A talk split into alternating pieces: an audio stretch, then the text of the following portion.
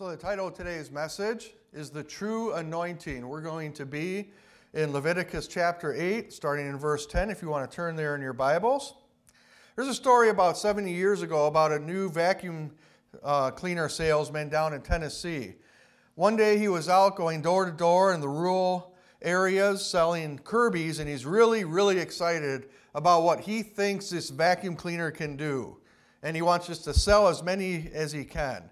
And his first visit the, of the day was to a farmhouse at the end of a long country road.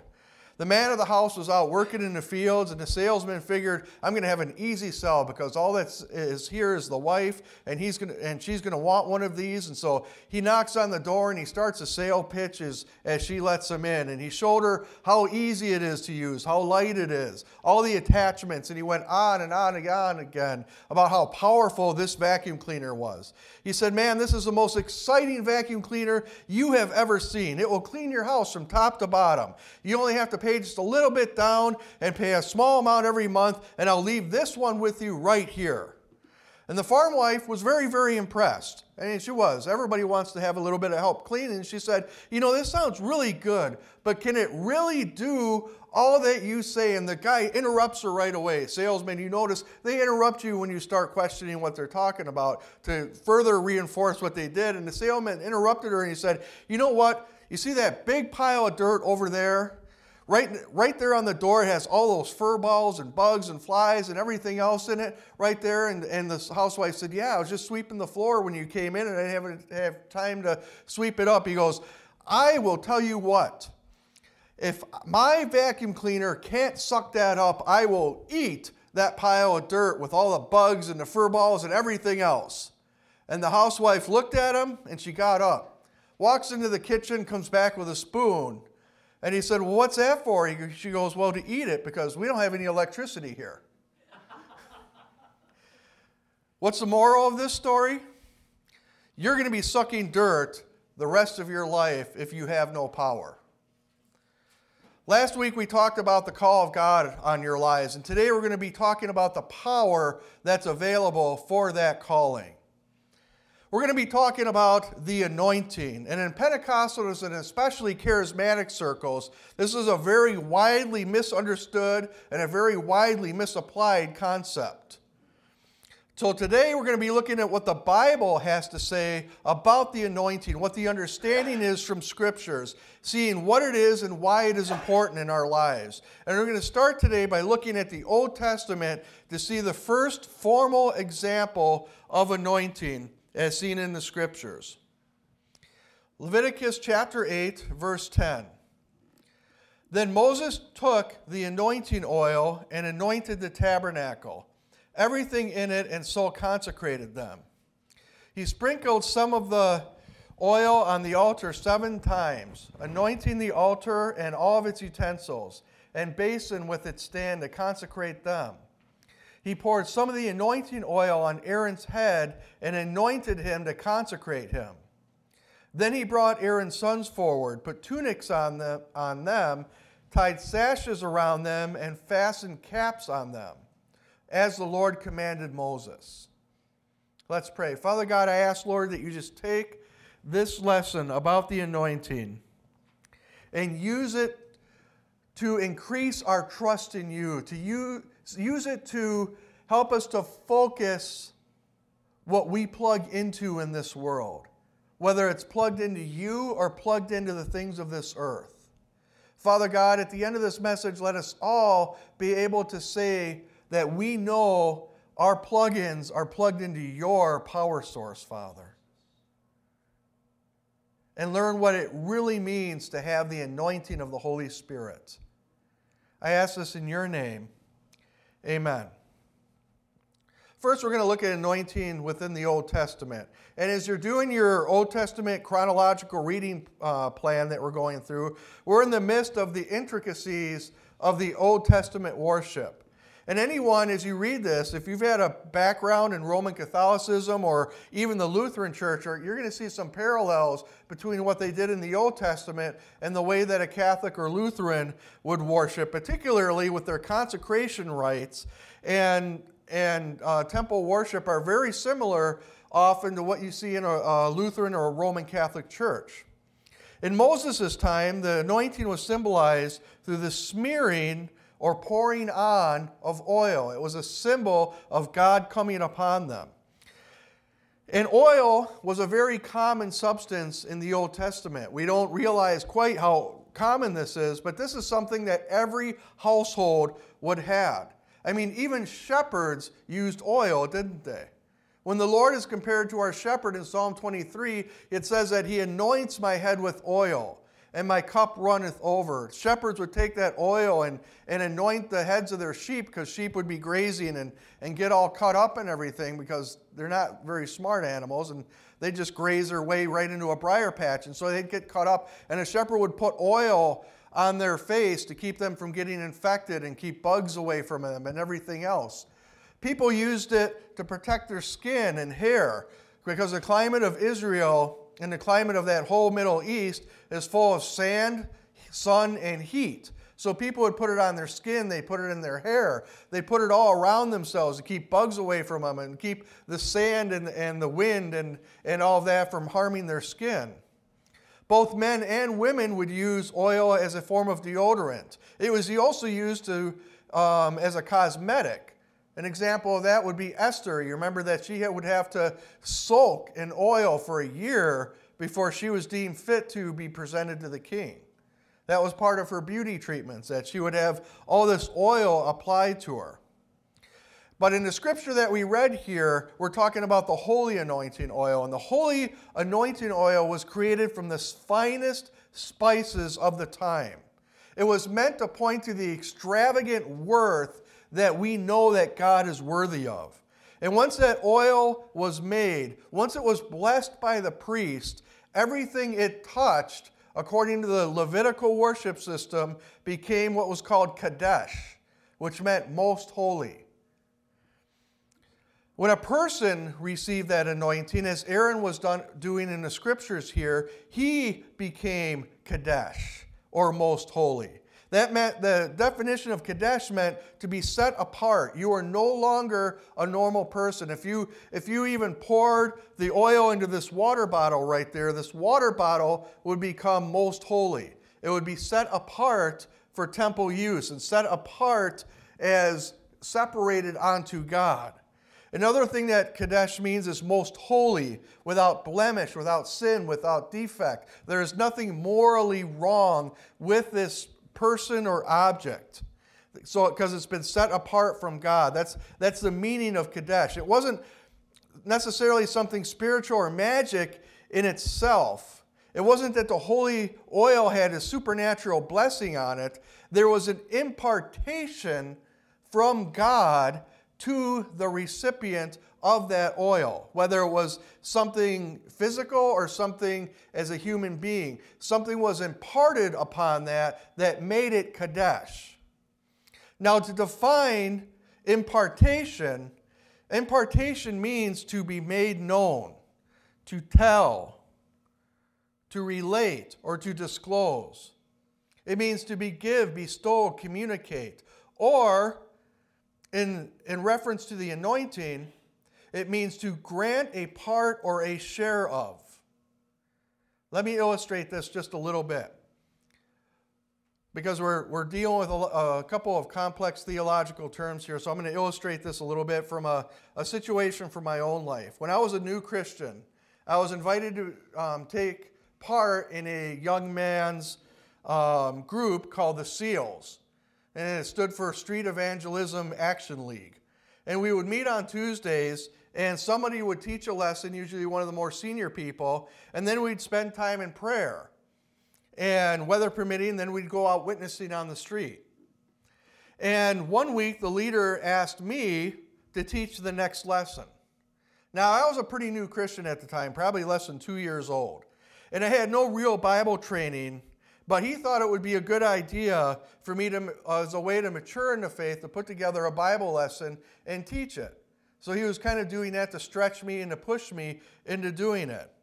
And I had read the Bible through by that time, but theology and, and how it all worked together was still kind of a disjointed mess in my mind.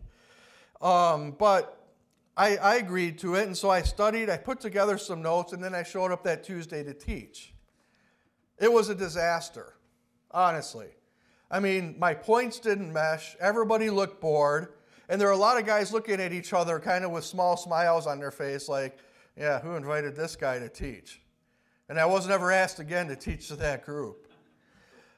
I totally bombed my chance at, at teaching. But then something happened a couple years later, I was called to the ministry. And very early in my studies, I was asked to speak at one of our pastor's Sunday schools. Pastor Vern was a visitation pastor, kind of like what Pastor Roger is to us. And he had his own Sunday school class over in, in one, in, it was called Broker Hall, named after the founder of that church. And it was more or less a church, an hour long Sunday school slash church service that all the movers and shakers and elders of the church would attend. And so going and speaking to this group was very nerve wracking. I mean, you're, you're going up before the big people in the church, the movers, the shakers, the elders. And I had to, to teach a lesson to these people. But I prepared the lesson and I taught it, and everybody all of a sudden loved what I had to say. And several of the senior saints told me that they were convicted in very deep ways and would be making some changes in their life. And at the end of the Sunday school, the elders and Pastor Vern laid hands on me and blessed my studies, and that God would somehow, within the next couple weeks, confirm my calling to me.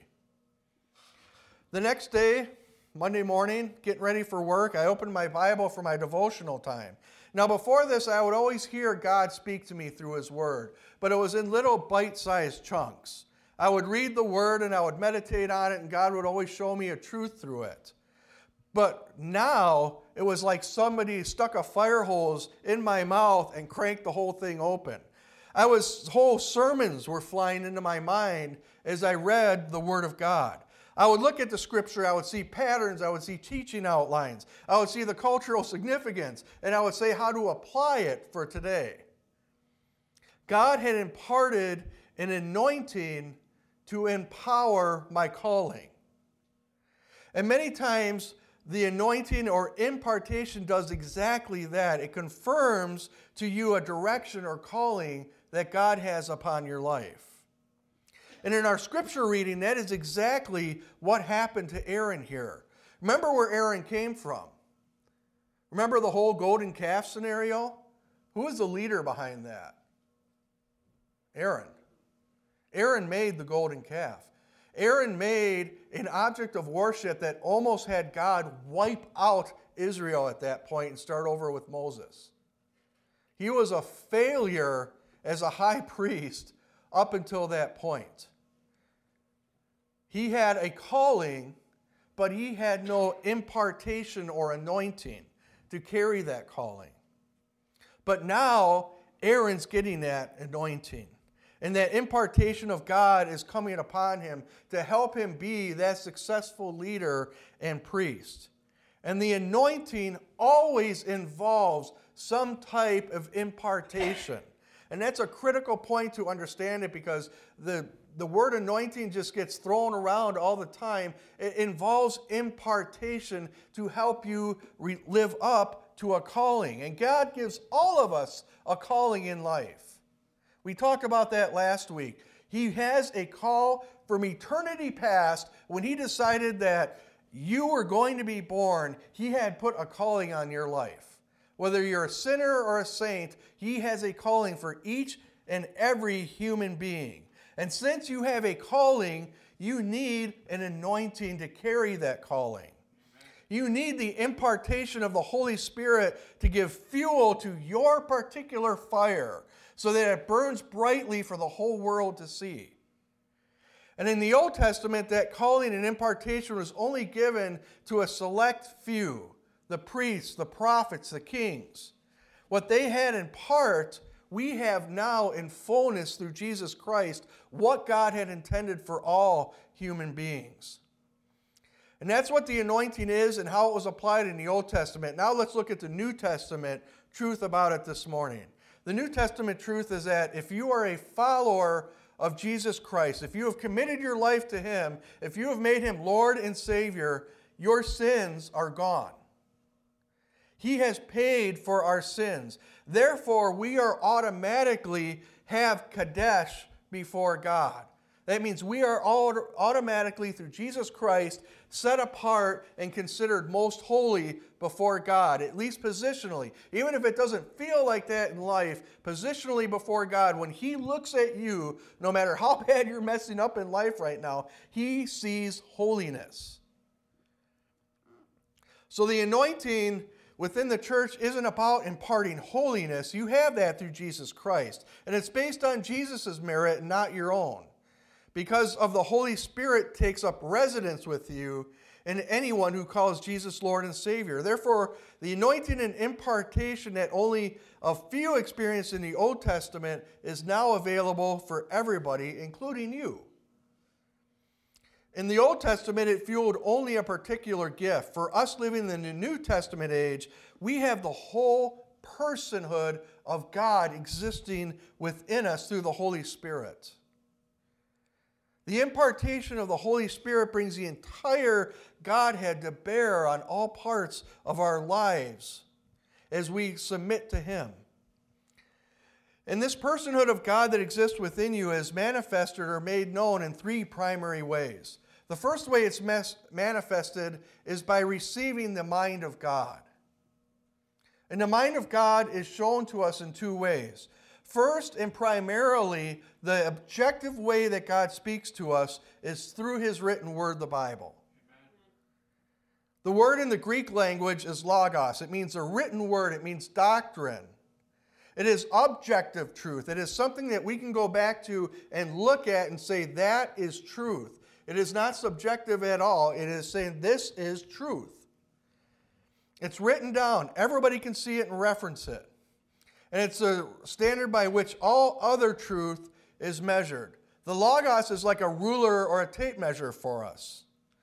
If you're building a multi story house, and you're building and you decide, I'm going to build this house, and I'm going to have 10 foot ceilings in it. Do you eyeball the framing, or do you pull out a tape measure and measure it out? You're going to measure it out, aren't you? Because if not, your house is going to look pretty weird. And it's probably going to be very unstable. But that's what happens when people put the second way of knowing the mind of God in front of the first one. And that second way of knowing the mind of God is through the Rhema word. The Rhema word is the spoken word of God. When Jesus said that man shall not live by bread alone, but by every word that comes from the mouth of God, the, the word, the Greek word for word there is Rhema.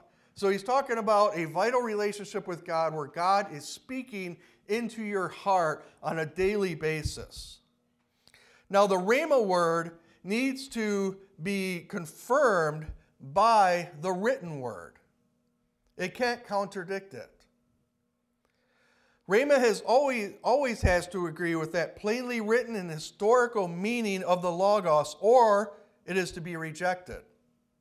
And the person, if it's speaking it to you, should be also rebuked and rejected. This is critical to the health of the body of Christ and to the spiritual health of the individual Christian. You see, when Rhema takes priority, that's how cults start, isn't it? When a person says, I received something from God, like Joseph Smith with the Mormon church, or Russell with the, with the Jehovah's Witnesses, said, Well, I received a word from God. And they form a cult off of that Rhema word because they don't use the Logos to measure it by. And it's critical that you and I know the mind of God before we dare start using it to level his authority. And that's a second thing that uh, the way that the Godhead is manifested within us through the anointing is that we get to operate in his authority. Now, when the Holy Spirit reveals the mind of God to us through both the Logos word and the Rhema word, we can begin to act in God's authority. And that's an incredible privilege, isn't it? It's an incredible privilege available to us as believers to speak the very words of the King of the universe and to exercise that authority. To use the authority of God in, in, in an old way of thinking would means basically to say, in the name of the king, I am pronouncing this. That's a pretty weighty thing to say, isn't it? But when you speak in the name of the king, you better know the mind of the king, shouldn't you? Let me illustrate a wrong understanding of authority here. We kind of see this in some of the, the more fringe charismatic people. A student of a popular charismatic Bible school had been praying for a car. He prayed, he fasted, he named it, he claimed it. And finally, somebody heard about it and they gave him a car. The night after he received the car, he's driving home from work late at night, and a deer jumps out in front of him, causing him to swerve violently. And the car ended up smashed against a big oak tree. Total, it was total, just demolished. The police and fire department showed up and they found him pacing and shouting and praying back and forth, saying, God, I don't lay claim to this wreck. Restore your blessing upon me. Now, if your car is wrapped around an oak tree, you should probably get used to the reality you're being faced with there. I'm not saying that God couldn't face it. I would just simply thank God that I'm alive. See, it's one of the biggest misunderstandings about the anointing and, and the biggest problem I have with name it and claim it doctrine. You're assuming the mind of God in a situation where He has not spoken, either through the Logos word or even a legitimate Rhema word. And when we claim the authority of the King, it should be with great caution, a great amount of fear and trembling, because we're putting God's name on the line in this situation. So you really have to know His mind before you claim His authority. But when we do have the mind of God, we, we know we are acting in His authority, that's when the power gets to come. And the third way of the personhood of God is seen through the anointing and through the impartation is manif- and the way that's manifested in our lives is through the power of God. And the Greek language has a word for the power of God, and it is dunamis. That word means supernatural power that is not normally available to a human being. And that power comes from God. Let me make that very clear. The power comes from God.